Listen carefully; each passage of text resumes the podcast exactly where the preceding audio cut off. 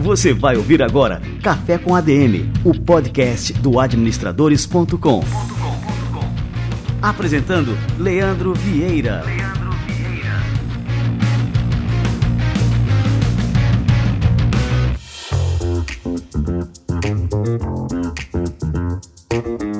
Galera, está no ar mais um Café com a DM, a sua dose de cafeína nos negócios. Estamos começando o nosso episódio número 266. E hoje nós vamos falar sobre um assunto muito bacana: administração e cultura pop. O que, tem a ver uma coisa com a outra? E eu vou receber aqui um nerd raiz de carteirinha, o Érico Borgo, que é diretor da Rura Entretenimento, ele é um dos fundadores do Omelete e também marido da Natália Arcuri. E não que isso tenha alguma coisa a ver com o nosso assunto de hoje, mas é só uma curiosidade.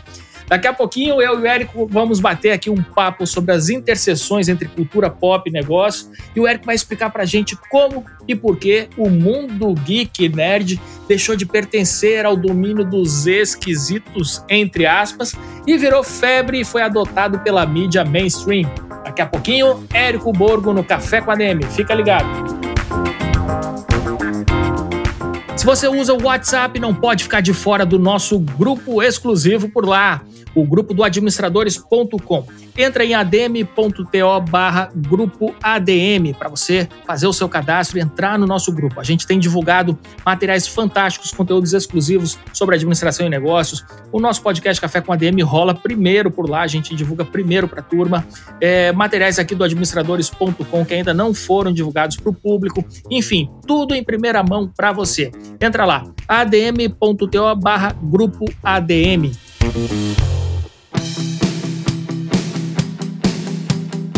No primeiro semestre deste ano, o e-commerce brasileiro atingiu o maior volume de faturamento da sua história. Foram 53,4 bilhões de reais transacionados, 31% a mais que no mesmo período do ano passado, quando também havia sido recorde.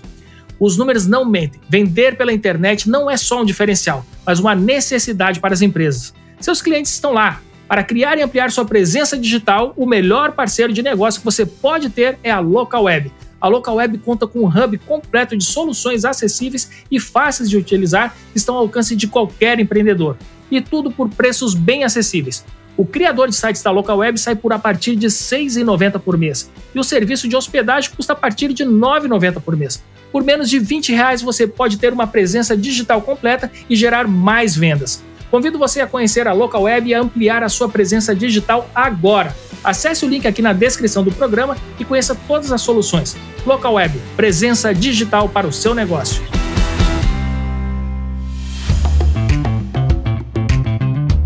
Chegou a hora de você tomar o controle do crescimento da sua empresa.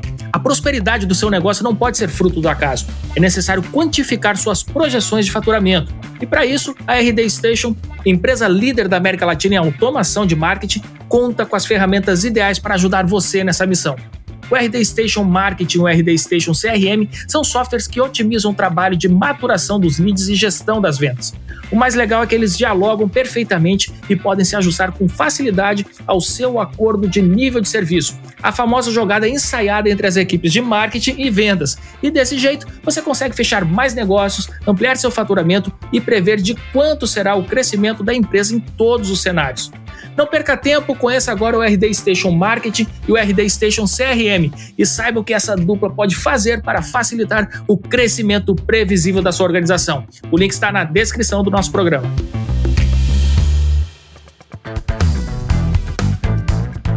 A oferta de benefícios corporativos é um dos principais fatores para atrair e reter talentos na sua empresa.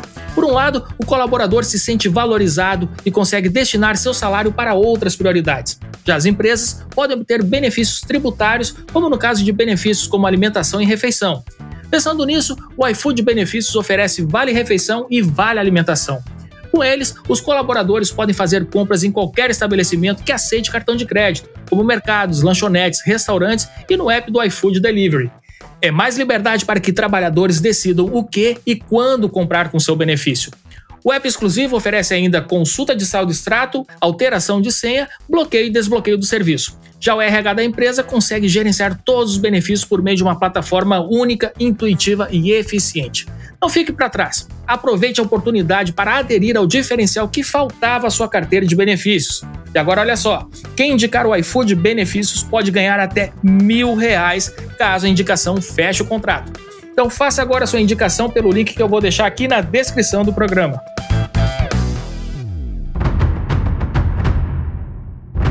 Muito bem, turma! Vamos receber essa fera, Érico Borgo.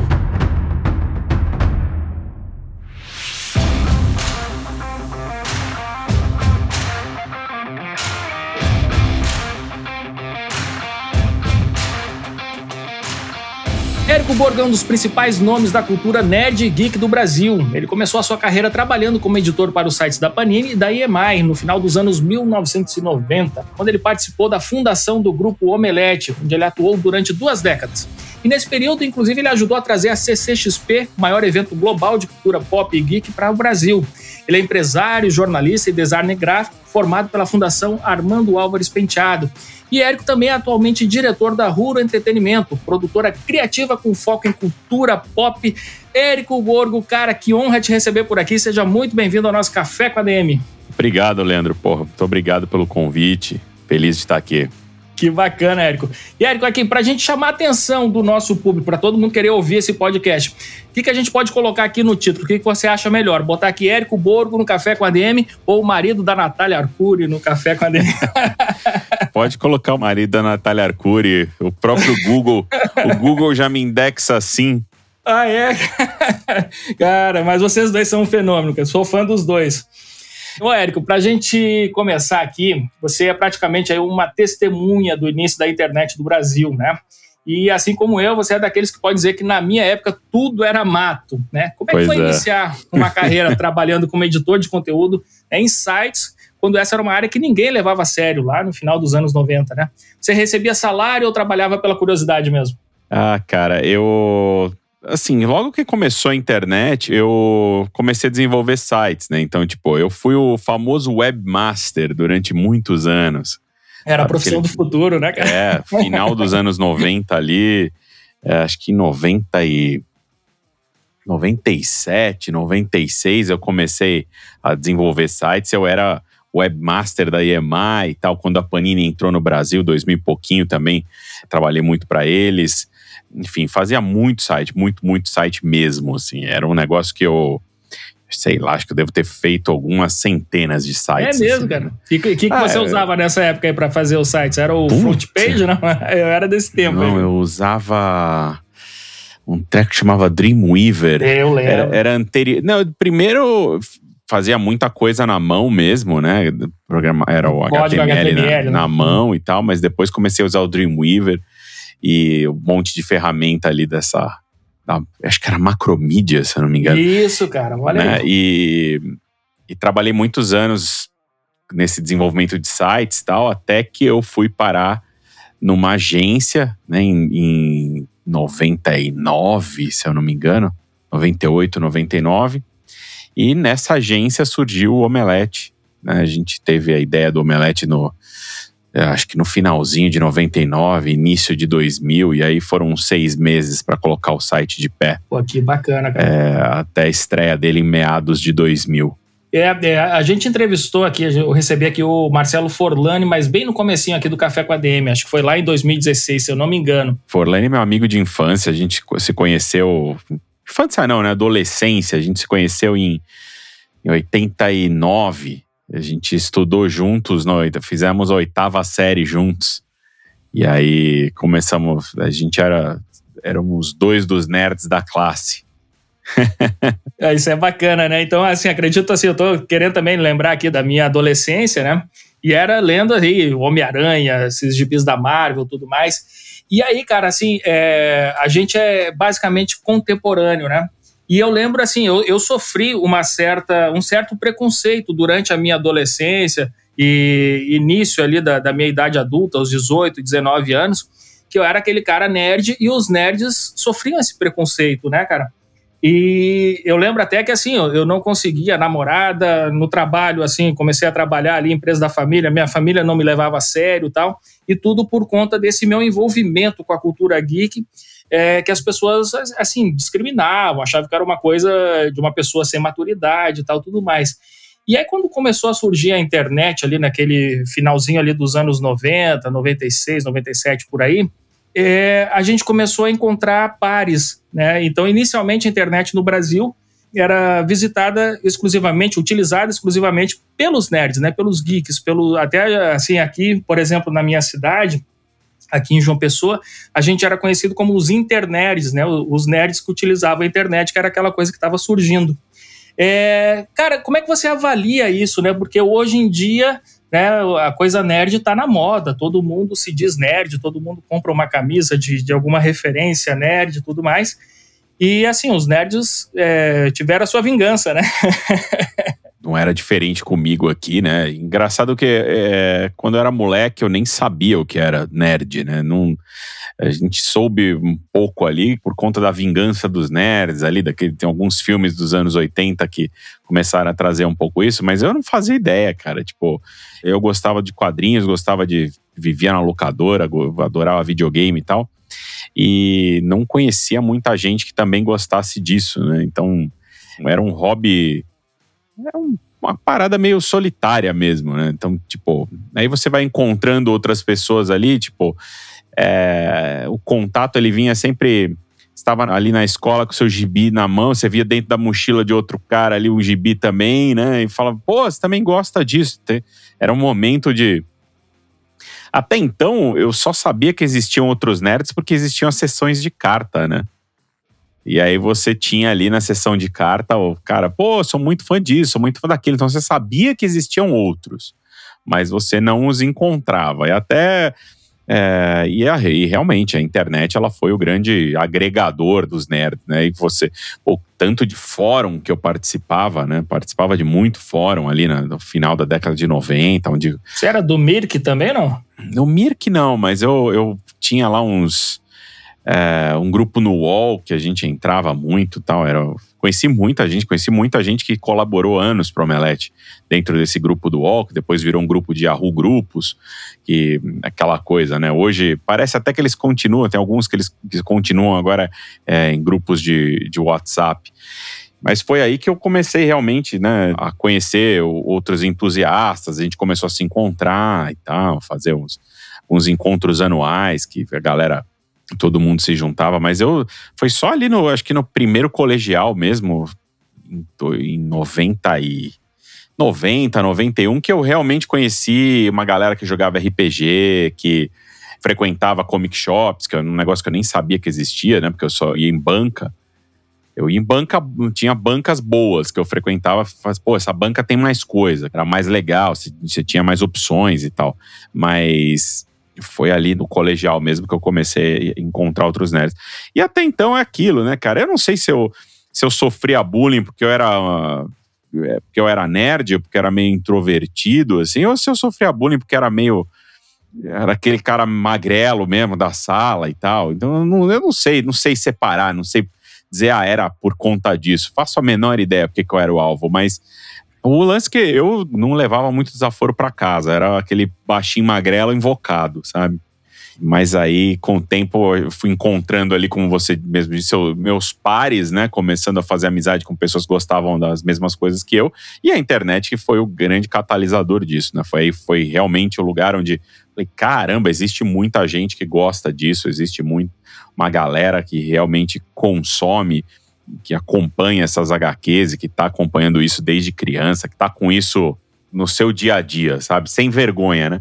E aí, realmente, no começo dos anos 2000 ali e tal, quando a gente montou Omelete e tal, era uma parada que você ia nos lugares, ia nas agências e tal, tentar conseguir ali algum tipo de apoio e tal, era meio motivo de riso, assim. A galera não, não botava muita fé, não. É mesmo, cara. Não respeitava, então, né? Ah, era. Fala, puta, não entendo. Ah, puta, mas tem público para isso, mas isso funciona, isso vai. Caraca, quem que gosta disso? As pessoas entram atrás disso. Só que, ao mesmo tempo, né, os estúdios começaram a precisar muito da gente. Porque a galera que vendia James Bond e sei lá, outras séries aí, tipo os Duro de Matar, da aquelas séries truculentas dos anos 80. As marcas que você conhecia eram essas, né? A galera vendia esse tipo de coisa. E de repente tinha lá, tinha que vender X-Men. E fala, o que, que é isso, né? O que, que é esse treco? Quem são essas pessoas? Aí eles faziam lá uns treinamentozinhos do, do estúdio, mas aí quando a gente aparecia e a galera dos estúdios via que na nossa home tinha aqueles produtos que eles iam ter que vender dali a seis meses, a gente começaram a se aproximar. Ah, mas me explica direito, o que, que é isso? Para quem que fala? Quem que gosta disso? Quem que isso? Quem que é aquilo? Então a gente começou a ter um certo protagonismo aí na, na indústria, né? A partir ali desses primeiros filmes. E, e quando começaram a, pô, aí Senhor dos Anéis, Harry Potter, a gente eram os caras que sabiam dessas coisas, né? E, assim, essa questão dessa explosão da cultura nerd mesmo, ela acabou gerando novos nerds, né? Não é que as pessoas simplesmente, assim, os nerds se revelaram, né? Acabou conquistando uma nova geração de pessoas, enfim, é, que acabaram descobrindo como é bom, né? É, essas histórias, essas histórias fantásticas. Você falou agora Senhor dos Anéis, agora, pô, tô me lembrando aqui, tem que apresentar para os meus filhos. Ainda esse aí eu não, não parei para assistir com eles ainda. Mas, e aí agora, assim, a gente vive esse momento, né, que eu acho que é um verdadeiro fenômeno, né? Então, assim, por exemplo, vocês trouxeram para o Brasil a CCXP. Esse é um dos maiores eventos do mundo, não necessariamente da cultura nerd, estou falando de evento mesmo, de porte de evento, pelo número de pessoas que frequentam, né? São três dias, né, de evento. São quatro dias. Quatro dias, é, né? Assim, a gente não trouxe o evento, né? A gente trouxe o conceito é, porque o, o, existiam, existem ainda hoje, né? nem sei quantas mais, mas em 2014, quando a gente lançou a CCXP, já existiam 70 eventos estilo Comic Con no mundo. Né? Então a gente fez um levantamento e tal, e um, um dos eventos que eu ia com, com aquela assiduidade, assim, todo ano eu tava lá, era San Diego Comic Con, que é o porra, é o mais importante até hoje, né? Tipo, é o que os, porra, os nerds do mundo inteiro conhecem e tal, porque existe desde a década de 70, isso é algo que eles começaram ali no eh, acho que no porão de um hotel lá em San Diego e tal, e, e os caras foram ou em, Las, ou em Los Angeles, não lembro exatamente onde, mas desde a década de 70 eles estão lá construindo isso, sabe? Os caras fizeram painéis na década de 80 com Alan Moore, com tem o Jack Kirby e o Alan Moore no palco, né? Naquele evento. Então, tipo, era, era algo que eu sempre fiquei muito interessado em ir. Quando a gente finalmente teve alguma graninha ali para no Omelete para conseguir fazer essa cobertura, o, puto, o Omelete foi o primeiro veículo do país a, a pisar nesse evento em San Diego, né? E, puto, a primeira vez que eu pisei lá já foi um negócio meio mudou minha vida, assim. Falei, puta, isso aqui é, é, me encontrei, esse é o meu lugar. E essa sensação, né, que eu tive, e o Folani também, a gente estava junto, a gente olhou um para a cara do outro e falou assim: nossa, isso tinha que acontecer no Brasil. E aí a gente começou um sonho nosso, né, meu e dele, de realizar algo semelhante aqui, né. E a gente começou a tentar vender isso para um monte de gente. Chegava para as pessoas e falava: Não, por que, que você não faz? Você é de evento, faz isso aqui e a gente ajuda. A gente só queria que existisse, a gente só queria que acontecesse. A gente estava lá disposto a ajudar. A princípio não era nenhum negócio tipo, ah, vamos ganhar muito dinheiro com isso. Não, a gente só queria que, que as pessoas se sentissem como a gente se sentiu. Até a hora que, puta, a gente viu que ninguém ia se mexer mesmo e tal, que, que ó, quem tinha que fazer aquilo era realmente o Omelete e tal. E aí, no ano que a gente teve um primeiro ano positivo, assim, que falou, putz, sobrou um pouco de dinheiro no caixa, né, no, no final do ano, que foi 2013 é, e falou, puta, vamos dar um próximo passo com essa empresa, vamos fazer isso acontecer. Né? E aí a gente começou ali a trazer pessoas de eventos, né? A gente começou a se cercar de, de gente que manja de eventos e tal, né?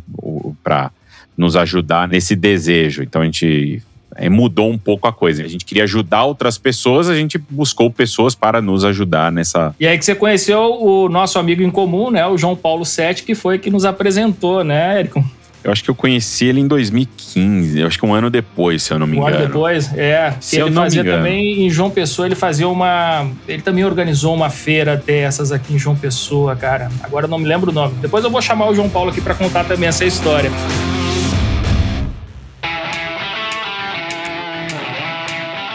E agora me conta uma coisa, cara. O que eu acho interessante, até falei com o Forlani isso aí na época, e agora eu tô lembrando, né? Que o, o Omelete, é, dentre os sites brasileiros, eu acho que foi um dos primeiros a se auto-enxergar como um ecossistema. É, então, assim, é um site que pô, tem várias fontes de receita, tem loja, tem box, tem é, a, a CCXP, enfim, é, é um site que saiu logo daquele modelo em que é, os sites eram baseados só na receita de publicidade. E vocês, muito cedo, né, antes desse movimento geral que a gente vê hoje em dia, vocês já deram esse passo. É, quem era o cara com essa visão mais empreendedora no grupo, Érico? Cara, nós somos vários sócios, né? Éramos, né? Eu, eu saí da operação em fevereiro de 2020. É, janeiro, janeiro, fevereiro de 2020, né? Eu saí da operação. E o meu foco lá sempre foi trabalhar o conteúdo, a essência das coisas tal. O nerd, né? O nerd de plantão lá, eu, Forlane e tal. E eu e Forlane, desde cedo, a gente soube que a gente não tinha a. Ser muito sincero, assim, era uma coisa que eu, eu sempre detestei a parte de de negócio mesmo, de, administração. De, de negócio, de administração. Foi algo que eu tive que aprender, lógico, né? Foi que eu tive que aprender, eu tive que é, aprender a lidar com isso e tal, né? Tipo, afinal de contas, nada para de pé se você não estiver lá vendendo. Mas sempre foi algo muito difícil para mim. Essa parte de tipo, pô, ou, sempre tive muita pureza no conteúdo, sempre, sempre enxerguei muito conteúdo como uma coisa muito e tem que ser defendida, a redação e tal, né? E tá aí, ó, já tá, não é só a administração aí que é a razão do sucesso. Eu acho que é fundamentalmente isso, né? Esse, é, esse apego ao que levou ali ao nascimento da coisa, né? O propósito da, daquilo nascer. E a gente, putz, logo, logo que a gente percebeu isso, né? Tipo, a gente tinha outros sócios investidores que entraram no. Eles começaram o Omelete junto conosco, mas, tipo, não atuaram durante. Praticamente não atuaram durante uma década e, e pouquinho, assim, né? Tipo, durante 10 anos. Durante 10 anos foi meio que eu, Forlane e o Marcelo Hessel também, mas, e outros colaboradores. A gente era muito focado no conteúdo. E aí, putz, quando a gente viu que a coisa estava indo bem, começou, sabe, a gente começou a ter um pouco mais de grana, um pouco mais de tranquilidade ali para operar como uma empresa, aí a gente é, chamou de volta ali, né, é, esses caras que estavam com a gente desde o começo, que era o Renato Fábio e o Pierre Mantovani, que eram já mais ligados a já eram mais ligados a negócio e tal, né? Então, e aí a gente somou ali os esforços nessa próxima fase do Omelete, né? Para continuar essa construção. A gente tinha a comunidade, a gente tinha a credibilidade, a gente tinha é, o apoio dos estúdios e tal, e, mas a gente não tinha a organização. Acho que o que eles trouxeram foi, foi muito isso. Uma das coisas que foram fundamentais para a gente fazer essa mudança, né, foi quando o Google, o Facebook começaram a entrar no, no nosso negócio, né? De que era vender anúncio e eles vendiam anúncio por uma fração do que a gente vendia. Então, é, muito cedo ficou claro para a gente que o nosso negócio ele não tinha muito futuro se a gente não buscasse outras fontes de receita. É, isso aí eu também passei por essa fase, né? Quando, sei lá, a gente vendia um, um banner, vamos dar um exemplo aqui, é, por 20, 30, 40 reais o CPM, e aí quando vê a gente começou a vender o mesmo banner por 2, 3 reais no máximo, né? É. O, o, custo por mil exibições desse banner. E realmente aí foi quando a água começou ali a, a ficar perto né, do, do, traseiro. E, bom, e não existe momento melhor do que esse aí para né, lançar novas ideias. E, mas, cara, é, me diz outra coisa, né? É, com relação à questão, assim, o, surgimento da audiência ali do Omelete, só para a gente é, fechar esse, esse arco aqui do Omelete, eu acredito que foi assim também. Primeiro vocês conquistaram uma audiência para depois começar a conquistar os anunciantes, né? Com a gente aqui no Administradores, pelo menos foi esse percurso, né? O Omelete também se deu da mesma forma? Os primeiros anos do Omelete foram anos de construção, de construção dessa comunidade, né? Construção de agregar esses fãs que estavam ali espalhados pela internet, né? Então a gente virou um grande polo, um lugar onde as pessoas podiam estar ali junto para se sentir representadas, né, junto conosco. E depois, aí foi uma questão de expansão ali do meio, né? Então começou era só um site, depois começaram a chegar as redes sociais, a gente estava nas redes sociais também, depois começaram os vídeos e a gente também foi para os vídeos na internet. O primeiro vídeo nerd, né, do Brasil é do, putz, tava lá eu, Forlane, E os anunciantes, eles vieram depois, sim, sem a menor dúvida, né? Eles começaram a aparecer depois. Especialmente quando eles começaram a ter esse tipo de produto, né? Um, um para quem que eu vendo esse Homem-Aranha? Para quem que eu vendo X-Men? Para quem que é esse Blade 2? Sabe? Quem que são esses caras? Para quem que eu falo? E aí, de repente, eles entenderam que ali eles tinham um, um, né, todo mundo ali reunido. Mas foi um processo de construção bastante lento, assim, foi bem lento mesmo. E o que nos bancou ali nos primeiros anos foi porque a gente já tinha alguma, a gente conquistou uma audiência muito rápido e isso atraiu a atenção de portais. Nessa época, os portais eles pagavam por conteúdo. Então a gente estava lá no IG, o IG pagava, tinha lá um FII mensal para a gente estar tá lá dentro do IG. Depois o, o UOL fez uma proposta muito maior e tal, e a gente conseguiu sair é, migrar de um para o outro, mas também tudo isso levou tempo, tudo isso foi uma construção bem lenta. A mesma internet funcionava em outro ritmo lá, né? No início dos anos 2000, tipo, putz, a gente. É, sei lá quanto tempo que eu, eu acho que eu trabalhei uns oito anos sem ver um centavo, assim, né? Tipo. Foi mesmo, cara. É, sem. E por centavo, eu digo, era ali uma ajudinha de custo pra, tipo, Cara, nos meus primeiros anos do Omelete eu tinha três empregos, sabe? Tipo, meu estúdio de design funcionando, eu era o webmaster da EMI Music e, e tinha um monte de frila, cara. Era um negócio assim para me manter e o Omelete ele era uma parada que era, era feita ali nas madrugadas, ali, madrugadas insones, né? Eu, puta, nessa época eu trabalhava, sei lá, eu. Mas, sem brincadeira, umas 16 horas por dia. Olha só. Era uma parada bem pesada, assim. Foram. E era também, eu tinha saúde para isso, tinha disposição para isso também. Érico, eu tô vendo assim que a gente tá na mesma vibe, aqui até a barba, né? Eu tô mais judiado, né? Você é, tá, tá, tá começando a aparecer agora aí, os, os pelinhos brancos aí.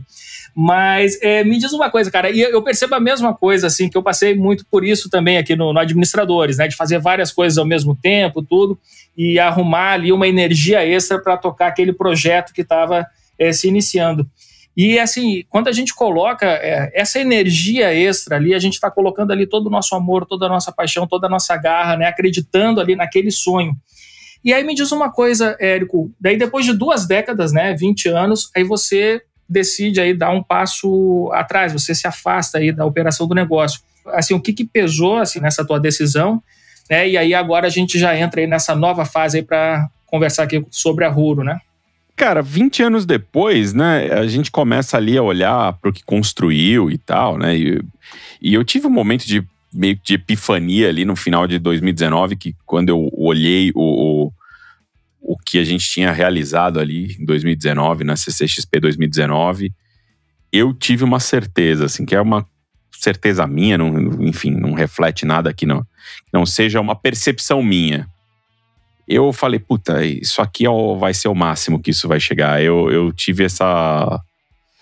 Esse momento assim, falei, cara, eu acho que eu nunca mais vou fazer algo tão legal como isso porque isso foi uma conjunção planetária perfeita de coisas e tal, e eu, sabe, eu tive aquele momento meio Pelé, assim, falou, eu acho que daqui não passa. E ao mesmo tempo, eu tava na, também num. Já não tava mais feliz ali, né? Eu não tava mais feliz com o rumo da empresa, com o crescimento para os lugares que a empresa precisava ir, enfim, né? Tipo, empresas precisam crescer, eventos precisam crescer, tudo precisa crescer. É a base do capitalismo, né? É o, é o se você não cresce, você é engolido, aquela coisa toda. Só que eu olhei aquilo e falei, puta, não é mais para, eu não me vejo mais nisso. Eu ainda vejo o nerd, por mais que ele seja hoje mainstream, né? O que você tenha lá o filme como Vingadores Ultimato, sendo o maior filme da história, junto ali com né? Tipo, bilheterias, todo mundo é, é isso, todo mundo é nerd e tal, cacete, mas eu, ao mesmo tempo, falo, eu, não. Eu não reconheço mais a comunidade nerd como nerd. A comunidade nerd, o que se diz nerd hoje, não é nerd. Né? O, o, o nerd, ele tá em outro nível de interesse pelas coisas, de é, respeito pelo material base, ele tá num nível de respeito uns pelos outros, que não é o, o que as comunidades ditas nerds pregam hoje, né? Então, isso somado aquilo, somado a outra coisa, tudo uma somatória de coisas ali e, e eu, enfim, até o, sei lá, eu, acho que 20 anos, cara, tipo, é, é uma vida, né? Um casamento de 20 anos ali, fazer, puta, e a relação também chegou ao fim. É, acho que incomodava já mais também do que eu sentia que eu incomodava muita gente com o meu jeito, com essa coisa de querer defender demais a, a cultura nerd, questionar demais, não, não deixar as coisas irem para determinados lados que eu não acreditava e tal. Então, até a hora eu falei, porra, chega de discutir, entendeu? Chega de ser o chato, chega de ser o, o cara que quer a coisa do jeito que. Chega uma hora que fala, ah, cara, tipo, se todo mundo quer ir para um lado, eu quero ir para o outro beleza, vamos. Eu acho que tá na hora então deles irem pro lado que eles querem ir e eu vou pro outro lado. E eu saí lá no começo de, no começo de 2020 com essa certeza de que, que eu tava fazendo a coisa certa, né? Privilegiando ali a minha, minha paz de espírito, minha felicidade, meu. Enfim, puta, eu nunca tinha me visto trabalhando numa empresa com 160 funcionários e, e e aí você tá lá e não conhece as pessoas, não sabe quem são, não, você tem uma ideia, você não pode implementar a ideia, você tem que passar por outras 15 pessoas e tal. E de novo, eu entendo que a natureza da, das empresas, da administração, de tudo como é estruturado hoje, né? Uma empresa corporativamente estruturada, mas eu, puta, né, eu não me vi eu me sentia de verdade deslocado. Eu, eu, acho interessante você falando isso, porque isso é uma coisa que eu critico dentro da administração, é, dentro do mundo empreendedor, que é essa questão, né? Tem que estar sempre crescendo, a empresa tem que ter, enfim, né? Tem que aumentar o seu número de colaboradores e tudo mais. E eu também tenho isso, né? Esse mesmo perfil. Pô, eu não queria que minha empresa crescesse o tanto a ponto de eu não conseguir conhecer todas as pessoas que, que trabalham ali dentro, né? E eu entendo exatamente isso aí, pelo que você estava passando, cara. Bom, eu, eu saí Infelizmente veio a pandemia na sequência ali, tipo, putz, dois meses depois da minha saída, é, veio o Covid e tal. Não era minha intenção, de maneira nenhuma, criar nada, voltar ao conteúdo. Eu achei que essa fase tinha. Eu tinha deixado isso para trás, né? Mas. Eu falei, pô, eu, o que, que eu quis terminar aqui? Eu falei, ah, eu vou acabar meu livro, que eu tava com ele parado já há cinco anos, cinco, seis anos, estava encostado. Falei, ah, vou acabar meu livro, vou vou tirar um ano aí para pensar na vida, ver o que, que eu vou fazer, ou se eu vou fazer alguma coisa depois, se sei lá, com o que, que eu vou trabalhar, não, não fazia a menor ideia. Tava, eu, eu saí porque eu quis sair, não saí com nenhuma intenção, a não ser essa daí, né, tipo que foi imediata de terminar meu livro. E e no processo aí de pandemia, terminando o livro, trancado em casa, voltei a jogar videogame, voltei a ler gibi, voltei a consumir a cultura nerd como eu não consumia há muitos anos.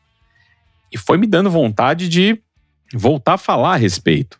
Olha, esse é o bichinho do empreendedorismo, cara. Depois que você é picado por ele, ele, ele volta, viu? É, e aí? Comecei, é isso, voltar. Eu fiquei com saudade dos nerds, fiquei com saudade da comunidade. Né, de ter a troca, de ter um lugar, um, espaço para falar a respeito das coisas e tal, mas não fiz nada a respeito, porque até eh, não fiz nada também em respeito ao próprio Omelete, assim, não que eu tivesse, eu não tinha nenhum tipo de não compete nem nada, não, a gente não tinha contrato nenhum, mas eu me impus um, uma geladeira ali de, sabe, eu não sabia nem de quanto tempo ia ser, mas aí veio uma oportunidade, é, aquela famosa oferta que não dá para recusar, uma nível poderoso chefão ali, sabe, né? Tipo, I'll make him an offer he can't refuse. E quando a Cinemark é, a gente tinha trabalhado com a Cinemark, né? Num, no momento que os cinemas fecharam, né, em 2020, criou-se um, um board de pessoas ligadas à indústria do cinema e tal, né? indústria do entretenimento, é, buscando soluções e todas as empresas estavam lá de forma voluntária, né? Tipo, falando, pô, estamos aqui para ajudar, porque afinal de contas é a indústria que me trouxe até aqui, né? Essa indústria do cinema ela é fundamental no, Tipo, a indústria dos quadrinhos me trouxe até meu momento de vida, mas a indústria do cinema é a que me trouxe para esse momento de carreira, né? Tipo, eram, eram os caras que pagavam a conta e tal. Estavam lá, que apoiaram a CCXP, que apoiaram o Omelete. Eram... E, e no momento mais sombrio para essa indústria, né, eu estava lá de maneira voluntária, né, falando, não, estava ali no board e tal, dando ideias como a gente poderia tentar salvar é, essa indústria que muita gente um ano atrás estava dizendo que morreu, o cinema acabou, nunca mais vai voltar. As pessoas nunca mais vão querer pisar numa sala de cinema, porque agora elas entenderam que existe o cinema em casa, que o streaming, que a praticidade, que a uma tremenda de uma balela, né? Tipo, é, uma bobagem. Eu teria vergonha de ter falado, graças a Deus que. Não falou é, isso aí, né? Nossa, nunca. Pelo contrário, eu, eu falei. Mas foi um, pensamento assim que era assim provável de acontecer ali naquele momento, né? A gente era queria provável... valorizar aquela experiência em casa e tudo mais. Né? Ah, cara, tipo, teve muita gente ali que. Teve muita gente ano passado que tentou usar isso em benefício próprio, sabe? é, que tentou falar assim, puta, agora eu vou falar isso, eu vou me dar bem com o streaming, eu vou começar porque os caras estão com dinheiro, aquela coisa toda. Teve muita gente que foi para esse lado, sabe? Sim. É, que é isso, tipo, puta, não, ideia, vou, né? não vou apostar no cara que tá morrendo, eu vou apostar no cara que tá bombando, que tá com dinheiro, Uhum. entendeu? É, e muita gente cometeu esse erro aí, essa cagada de malhar e sair malhando o cinema e tal, né? E pô, eu fiquei trabalhando com eles ali alguns meses, tipo, pô, foi uma trabalheira, assim, a gente foi um job de cinco para seis meses ali que eu trabalhei, eu ralei muito com a galera lá, era reunião quase diária, né, para ajudar essa indústria, né, especialmente os exibidores, porque pô, exibidor não tem como criar streaming, né? O exibidor exibe, ele é uma. E ao mesmo tempo você tinha ali os cinemas de rua perigando fechar, vários fecharam, vários estão aí, só começaram a, a ter algum alento agora, né? Enfim, trabalhei muito com eles, aprendi muita coisa, aprendi muito sobre distribuição, que era algo, conhecimento que eu não tinha. Marketing de exibidores também é outra coisa que eu conhecia pouco. É, aprendi muito, foi uma, conheci muita gente nesse período e conheci toda a galera da Cinemark com quem eu tinha um contato. é, eu tinha algum contato, né? Porque afinal de contas o, o auditório lá da, da CCXP principal que eu dirigia se chamava Auditório Cinemark, então eu tinha um contato com eles, mas eu realmente fui conhecer as pessoas, né? Nesse momento aí terrível de pandemia, foi com, é, a gente tinha reuniões direto tal. E conheci o diretor de marketing, que é o Daniel Campos, que por acaso, curiosidade aí da nossa história, nossos pais trabalharam juntos é, na Telesp, na década de 80. Então existia aí uma relação familiar até, né? As duas famílias aí, meu pai e o pai dele tinham trabalhado juntos numa, numa missão brasileira, inclusive, para implantar, ajudar a implantar a telefonia no Uruguai e tal. E aí, pô, a gente conversando e tal, eu teve um determinado momento que ele falou: Cara, o negócio é o seguinte, a Cinemark é, a gente tá sem filme, a gente tá fechado, a gente tá sem perspectiva, porque não sabe quando vai abrir, não sabe quando vai ter filme de novo, não faz a menor ideia. A única coisa que a gente sabe é que a gente não pode ser esquecido, a marca não pode ser esquecida. E ao mesmo tempo, é parte da essência da marca Cinemark ser um lugar onde as pessoas vivem o cinema. E viver o cinema significa não apenas consumir o cinema, mas discutir o cinema. As pessoas discutem o cinema nos, no, nas redes sociais da Cinemark, no lobby da Cinemark, olhando o pôster, olhando, assistindo aos trailers e tal. Ele falou: "E isso a gente não tá fazendo. Então, ele falou: cara, eu pensei numa saída aqui, que é a gente devolver você ao conteúdo. Ele falou: a gente quer que é, o conteúdo da Ruro seja um presente da Cinemark para os nerds. Que fantástico, cara. Porra, e aí foi um negócio assim, cara, é, eu não pretendia voltar, né? Mas ele falou, pensa nisso. E me deixou com aquela pulga atrás da orelha. A gente começou a discutir como poderia ser isso e tal, e a gente montou um, um programa. Eu coloquei, nossa, eu fui. é, falei, porra, se é pra voltar pro conteúdo, tem que voltar pro conteúdo de uma maneira que seja fiel à minha essência. Então, tipo, eu deixei o conteúdo por um motivo. Se eu voltar pro conteúdo, tem que ser algo que vá ao encontro daquelas minhas intenções que me fizeram sair do conteúdo. Então, eu falei, primeira coisa, eu não quero trabalhar para algoritmo. Eu não quero trabalhar tendo que fazer clickbait. É, não quero trabalhar tendo que fazer hard news e tipo e comentar coisa vazada, que é uma coisa que me irrita profundamente hoje é, na internet. É, é, o quanto de canal que discute coisa vazada. E coisa vazada é crime, porra. Sabe? Você, Sim, já começa algo, daí, né? É, algo que vazou, o vazamento é porque alguém roubou de algum lugar. E você tá ali falando: olha o que os caras roubou, entendeu? Sim. Olha o que ele roubou. Mas não, não, do... não fui eu que roubei. Fala assim, cara, não foi você que roubou, mas você tá espalhando, entendeu? É, eu acho algo extremamente errado que muita gente faz e, enfim.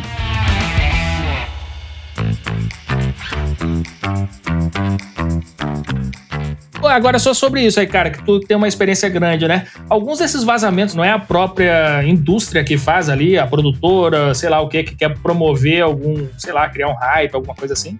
Se o cara tá dizendo que sabe, não, né? se o cara tá dizendo que não foi ele, que tipo, a gente vai, vai botar o dedo na cara da Disney e falar assim, ou da Sony, falar assim, pô, foi você que fez. Sim. É, vazar o, o negócio. Cara, tem vidas ali, tem carreiras inteiras que vão por água abaixo num vazamento desse.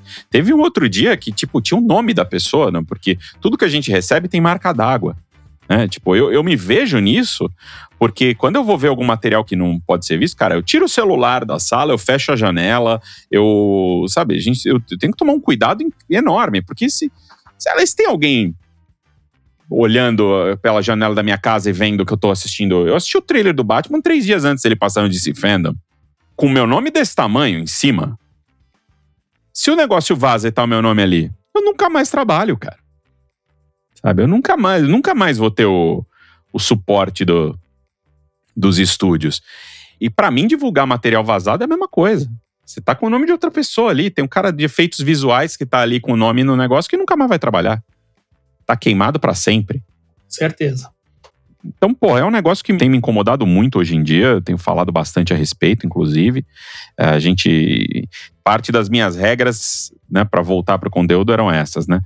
Primeiro, é, não trabalhar com conteúdo vazado. Segundo, respeitar a inteligência do público, sabe? Tentar buscar as pessoas que realmente estão ali pela qualidade do conteúdo e não porque o algoritmo tá puxando ele. Então falei, cara, nós vamos construir um negócio, a gente vai construir um negócio sem pressa.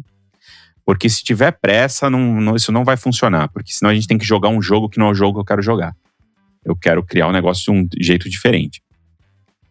E o pessoal da Cinemark foi, claro, 100% a favor, 100%. Isso foi muito é, ao encontro do que eles queriam também. Falou, óbvio que a Cinemark não pode também divulgar coisa vazada. Falou, cara, óbvio, nosso nome não pode estar atrelado a isso. Tá perfeito, você está falando é o que a gente, justamente o que a gente queria ouvir. Mais do que o conteúdo, a gente criou uma relação de trabalho que eu nunca tive.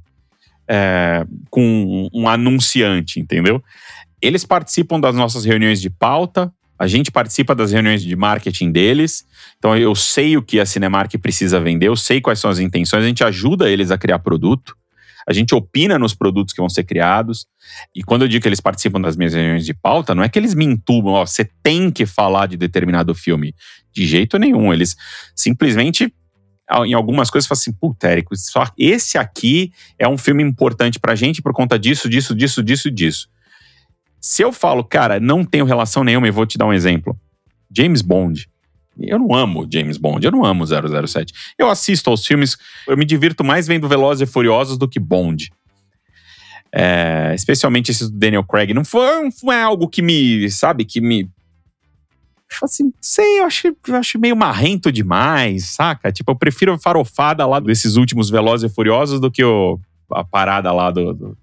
Respeito, mas não é algo que eu ame. Fala, pô, vamos fazer um Borgoverso James Bond. Fala, hum, tipo, cara, não, não quero, não consigo, não é algo que. Vai sair um treco burocrático.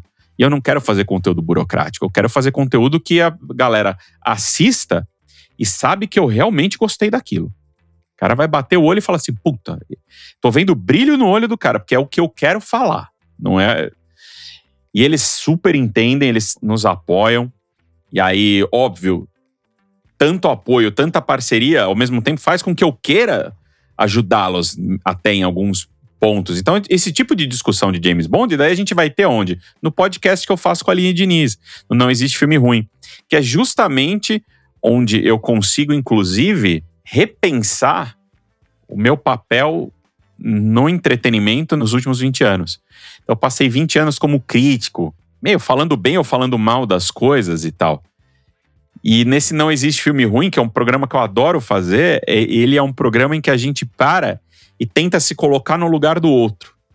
Assim, por que que alguém ama determinada coisa que eu detesto?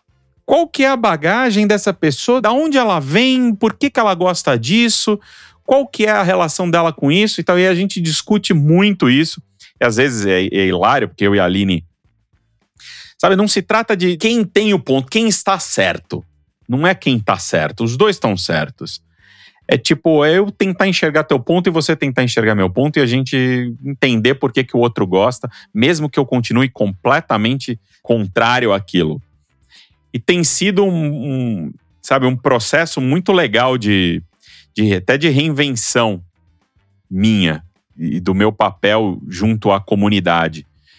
E, pô, e, a, e esse momento da Ruro, cara, eu tenho me divertido muito criando conteúdo na Ruro. Eu tô agora até aqui no canal do YouTube da Ruro, né? E é impressionante aqui, porque o canal começou há menos de um ano e ele já está com 157 mil inscritos, né? E assim, e, e, como você falou, você não está perseguindo ali o algoritmo, você não quer agradar o algoritmo, você quer fazer coisas que são significativas para você, né? E o público acaba se identificando com isso, né? Com esse conteúdo, é, vamos chamar assim, mais, não é que seja um conteúdo mais raiz, mas é um conteúdo mais sincero, né? Ele é um conteúdo. O nome que eu dei para esse tipo de conteúdo que a gente está fazendo é Deep Nerd.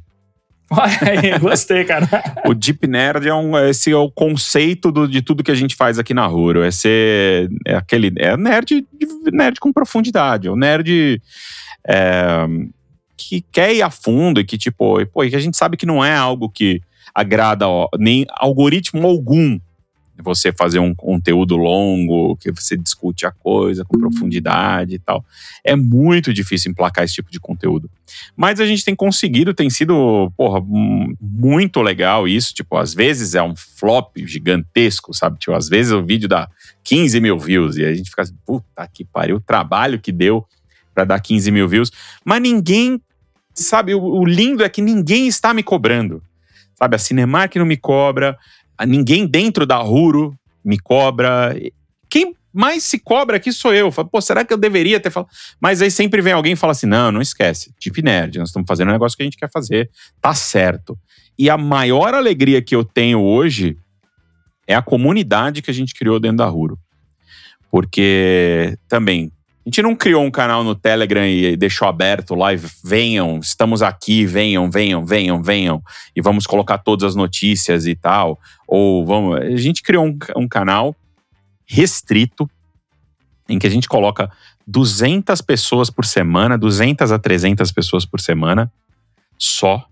E a gente coloca essas 200 a 300 pessoas por semana e eu coloco ali de 5 a 8 temas por dia para a gente discutir. E a gente tem um ambiente de respeito, um ambiente em que não tem briga, ninguém se xingando. A gente tem, às vezes, a gente tem ali posts com mil, mil duzentos comentários é, dentro desse Telegram da Ruro e nenhuma briga. Olha, isso, isso na internet de hoje é uma coisa rara, viu, cara? Eu não conheço nenhum ambiente que, que não tem uma discussão, uma briga. Eu achava impossível, era um desejo, era algo que eu falava, falava, falava, falava que eu queria. A gente achou que ia ter que colocar, assim, muita moderação. A gente achou que, puta, nós vamos precisar de cinco pessoas olhando o dia inteiro esse treco. Cinco nada. Tipo, eu olho sozinho. Eu olho sozinho, porque é uma comunidade fechada. Tipo, quando acontece alguma coisa esquisita, quando alguém começa a ser é, um pouco ríspido com os outros, a gente chama atenção. Fala, cara, ó, puta, precisa disso. Você olha, olha o que você falou, tá dando a entender outra coisa. Toma cuidado com as palavras, elas podem, sabe, tipo, você não sabe se a outra pessoa tá num dia ruim, num dia bom, tipo, tem que tomar cuidado. Muitas vezes as pessoas pedem desculpa, já vão lá e resolvem, né? Fala, Poxa, desculpa, esse lugar é importante para mim, eu quero estar tá aqui. E tem vezes que não param ou, ou fingem que não entenderam e tal, e a gente tira. Mas até hoje, cara, acho que saíram 20 pessoas. Num universo de. que a gente já tá com 13 mil, se eu não me engano. Deixa eu ver aqui. Se eu não me engano, são 13 mil pessoas. Nossa, cara, muita gente aí. Então, e, e não acontece nada. de, de, sabe? Não acontece nada. Não. É, pelo contrário, às vezes a gente fala assim, pô, tá faltando, cadê as mulheres nerds nesse, nessa comunidade? O que, que vocês estão achando disso? Elas vêm em peso, ah, e comentam e tal. E às vezes tem alguma uma ou outra discussão mais espinhosa, né? Que normalmente daria tiroteio em qualquer lugar aberto na internet elas são mais um pouco mais tensas mesmo no grupo da Ruro, mas ninguém se ofende. E, e às vezes vem algumas, alguns pontos de vista que te fazem pensar e que eu agradeço. Assim, cara, eu não tinha pensado por esse ângulo. Queria te agradecer. Então, olha só, são 13 mil pessoas, mas assim, pessoas inteligentes. Pessoas inteligentes não se agridem, cara. Isso é, é uma coisa que está tá fazendo falta aqui no nosso país. Pois é, a gente tem ficado muito feliz com essa relação e a gente começa a conhecer agora as pessoas pelo nome, vem todo mundo para as lives e as pessoas se cuidam, entendeu? Então, tipo, pô, é um senso de comunidade. Essa é a verdadeira comunidade nerd. É isso que a gente se perseguia quando queria abrir a Ruro, quando veio à vontade, motivada pela Cinemark, quando a gente começou as conversas com eles. Era isso que a gente pretendia alcançar e a gente está chegando lá sem pressa, né? E agora, pô, essa comunidade apoiando o livro, a gente abriu o resolveu lançar o livro em financiamento coletivo e não por editora. Agora eu ia te chamar aqui para a gente é, fazer o nosso quadro o livro da semana para poder falar aqui sobre o teu livro, né? Que é o livro Nerd: Minha Jornada dos Sonhos de Infância ao maior evento da galáxia e além. Conta aí agora para gente aí.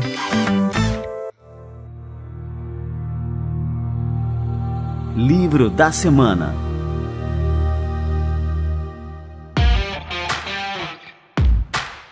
Comecei a escrever esse livro seis anos atrás, eu não sabia que era um livro, eu não sei, eu não sei o que, que era. Eu comecei a escrever é, porque eu não durmo em avião, e jet lag, essa coisa toda, eu fico sofrendo dentro do avião, preocupado e tal, com, com prazo, com. E eu comecei a colocar ideias no papel. Só comecei a escrever passagens, escrever momentos, assim, coisas que estava sentindo e tal. E larguei isso, tal, algum, larguei um ano, larguei um ano e pouco, escrevi várias páginas e larguei. E aí eu, um dia, um, um amigo meu, Daniel Lameira, que é o editor do livro hoje, que é pô, um dos editores que eu mais gosto aí de ter trabalhado ao longo desses anos todos o Omelete. É, ele chegou para mim e falou: Pô, cara, por que, que você não escreve um negócio? Eu li um treco aqui, lembrei de você. Por que, que você não escreve? Por que você não escreve? falei, cara, eu tenho uns rabiscos aqui, dá uma olhada. E eu mandei para ele, ele leu tudo e falou: pô, você tem algo aqui. Vamos trabalhar nisso. E a gente começou a escrever e tal. E aí, só que aí depois, com a CCXP virou um fenômeno, né? E eu não. Eu, puta, eu não tinha tempo para absolutamente nada né, nos últimos anos de CCXP. Ele ficou encostado. Então, quando terminei, a primeira coisa que eu fiz foi sentar a bunda aqui na cadeira, é, varanda de casa com o laptop e me dediquei, escrevi semanas sem parar. É, mandei para ele, eu peguei muita coisa, cara, tinha texto no Keep, tinha texto no rascunho do e-mail, tinha texto em doc, tinha texto em onde quer que desse para escrever texto, tinha texto. E eu consolidei tudo isso, ele leu, era uma bagunça, parecia que várias pessoas tinham é, trabalhado no, naquele livro, né? Porque, porra, tinha eu no momento de muita raiva, tinha eu no momento de muita alegria, tinha eu no momento de muito tédio. Eu reescrevi tudo. Agora sim com uma voz só, sabe? Uma coisa mais. É, e vários trechos também já reescrevi outras vezes e tal, tipo, também nesse até nesse meu processo de me reencontrar como nerd e tal. E quando a gente chegou ao final do ele leu e falou, cara, tá, putz, isso aqui tá bom. É, e a gente começou a discutir, pô, vamos encontrar uma editora e tal. E eu falei, cara, eu não quero, porque eu, eu, eu já lancei um livro para uma editora no passado e a experiência foi muito ruim. Foi muito. Me senti completamente sem controle de nada. E aquela coisa, você é um sócio minoritário da sua própria história, né? E eu falei, cara, eu não quero ser um sócio minoritário da minha vida, entendeu? É, porra, é um livro sobre a minha vida, é um livro sobre a cultura nerd, é um livro sobre como ela me impacta, como ela me impactou, é um livro sobre como ela faz parte de quem eu sou é, e das coisas que eu conquistei, e é um livro que pode inspirar outras pessoas lendo aí essa, essa história, talvez a tomar decisões ou, ou entenderem suas próprias relações com a cultura pop e tal. Eu não quero ser um sócio minoritário da minha própria vida, entendeu? Então eu vou, eu acho que eu consigo lançar um livro. E a gente discutindo, conversando, conversando, eu fiz o contrário. Eu chamei o Daniel para ser meu sócio no livro, como editor. Ele tem uma participação que seria a minha participação como autor em qualquer editora. A gente fez o contrário. Eu sou, tipo, editor e autor e ele é o editor. E a Huro também entrou com uma participação no livro, tipo, para cuidar de, de tudo. Afinal de contas, estou usando as pessoas, estou usando os nossos designers, estou usando todo mundo na criação desse livro. E a gente colocou ele é, em financiamento coletivo. E, pô, já batemos duas metas do livro, né? A gente tem algumas aí. É, a gente bateu a meta para viabilizar, a gente já bateu a primeira meta estendida, estamos indo buscar a segunda meta estendida agora. E aí, quando a gente atinge essa meta estendida, a gente melhora o livro para todo mundo. E, cara, tem sido uma experiência incrível, porque a comunidade da Ruro sozinha praticamente viabilizou o livro. Essa galera entrou lá, estão lá apoiando desde o primeiro dia, estão lá apoiando o livro é, participando da construção dele comigo. Tipo, eles viram a capa em primeira mão, é, eles leram o capítulo em primeira mão, eles. Pô, fiz um áudio, quase que um audiobook de um capítulo para eles também. Tipo, pô, cara, tem sido um aprendizado e uma jornada bem legal, assim, a, criação desse livro. E, e, claro, né, depois desse financiamento coletivo, depois de, que ele lançar, depois que estiver nas mãos de todo mundo, né, com, com os extras, como a gente quis que ele estivesse, uma segunda edição deve chegar aí às livrarias, e aí sim, talvez como editora. Mas essa edição com amor na execução e tal, ela vai ser só para o fã. Fantástico. Olha, quem quiser adquirir o livro, eu já estou aqui na página, é só entrar em livronerd.com.br. A página está lindíssima. E aqui, exatamente no dia de hoje, já foi aqui, já foram arrecadados 357.344 reais. Cara, é um fenômeno aqui. Nós temos aqui um, um best-seller aqui, hein, Érico? É, a gente está muito feliz com esses apoios. É claro que a gente colocou muita coisa extra, né? A gente não quis que fosse apenas um livro. A gente existe o nível do é o livro digital, existe o nível livro físico e só isso, mas a gente quis criar uma celebração da cultura nerd. A gente quis criar é, assim, a partir do nível 3 já começam a ter itens, é, a gente começa já a entregar um monte de coisa adicional ali que falam com as histórias que estão dentro do livro, né? Então, tipo, para as pessoas receberem e curtirem isso com não só na leitura, mas curtirem também, pô, conseguir enfeitar sua casa com isso, conseguir é, usar, né, vestir uma camiseta que, que tenha significado, é, consegui jogar com a família, a gente lançou um card game junto, que é o Cápsula Nerd do Tempo, que, putz, um sucesso, já virou um programa dentro da Ruro, que é, putz, super divertido de jogar, a gente teve um feedback bem positivo. Está super feliz, cara. Tipo, tem sido um projeto muito bacana de tocar junto com a Ruro. Só uma curiosidade aqui, Érico. Esse menino aqui da capa é você, cara? É, ele é. cara, é sério, cara. Olha aí, que bacana, cara. É, tá fantástico. Olha aí, vou despertar o, a curiosidade da turma agora aqui para entrar em livronerd.com.br. Já vou deixar aqui aberto aqui na sequência, a gente terminando o nosso bate-papo. Eu já vou comprar aqui o, o meu exemplar.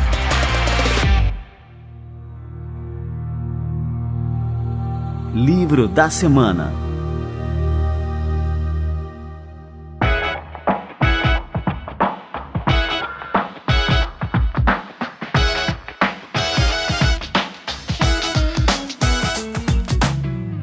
Érico, pô, cara, queria te agradecer muito aqui pela presença no nosso Café com a DM e queria que você passasse também para a turma aqui, para te seguir, acompanhar nas redes sociais. É que fácil, né? Érico Borgo, você acha em qualquer, né, qualquer rede dessas, mas aí conta pra gente da Ruro, como é que a gente faz para acompanhar também o trabalho. A Ruro, o canal da Ruro, acho que é o canal do YouTube, é o nosso lugar principal, né? É youtube.com.br Ruro, Ruro é H-U-U-R-O. É, o Instagram também, Ruro, é, tem um Ruro e um underline ali no final, porque acho que o Ruro já estava tomado. E, putz, a gente tá no TikTok também, apesar que eu não tô no TikTok. TikTok é a minha sócia que toca.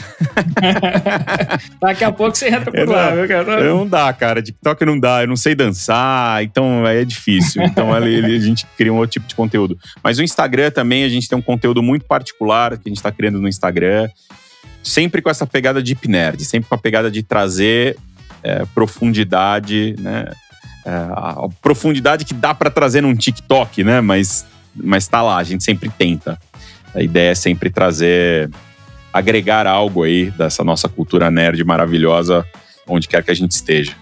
Pô, fantástico. Cara, obrigado aqui pela aula que você deu pra gente sobre cultura nerd. A tua história é fantástica.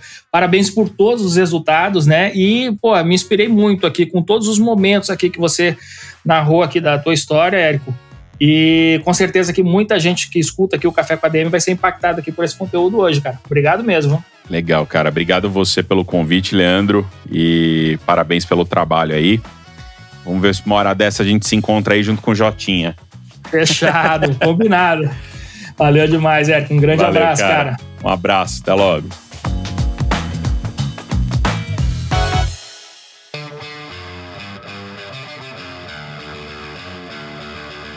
Cara, que fantástico e inspirador esse bate-papo com o Érico Borgo. Durante vários momentos dessa conversa eu me vi refletindo sobre os mesmos pontos de reflexão do Érico. E como que é importante você nunca esquecer os motivos que te fizeram tomar as decisões mais importantes da sua vida. Porque você escolheu a sua carreira, porque você decidiu montar o seu negócio, porque você decidiu fazer o que você faz hoje. E esse motivo geralmente é uma força muito poderosa. Você não pode nunca deixar essa força se apagar. E pode ter certeza, foi essa força que te trouxe até onde você está hoje. E é essa força que vai fazer com que você faça o que você decidiu fazer sempre da melhor forma possível e cada vez melhor. E é assim que você pode deixar a sua marca no nosso mundo. Muito bem, galera, eu já entrei lá no livronerd.com.br, eu já garanti o meu exemplar e também um monte de recompensas que são de deixar qualquer nerd maluco e eu recomendo que você faça o mesmo.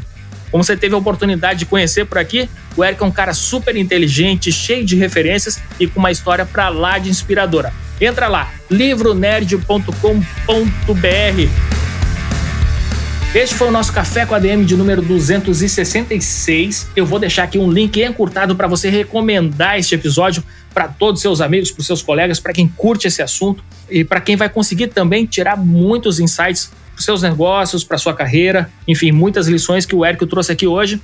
O link encurtado é o adm.to barra café com ADM 266. Tudo junto e minúsculo. Beleza, galera? Na semana que vem a gente volta com mais cafeína para vocês. Combinados então? Então até a próxima semana em mais um episódio do Café com ADM, a sua dose de cafeína nos negócios. Até lá!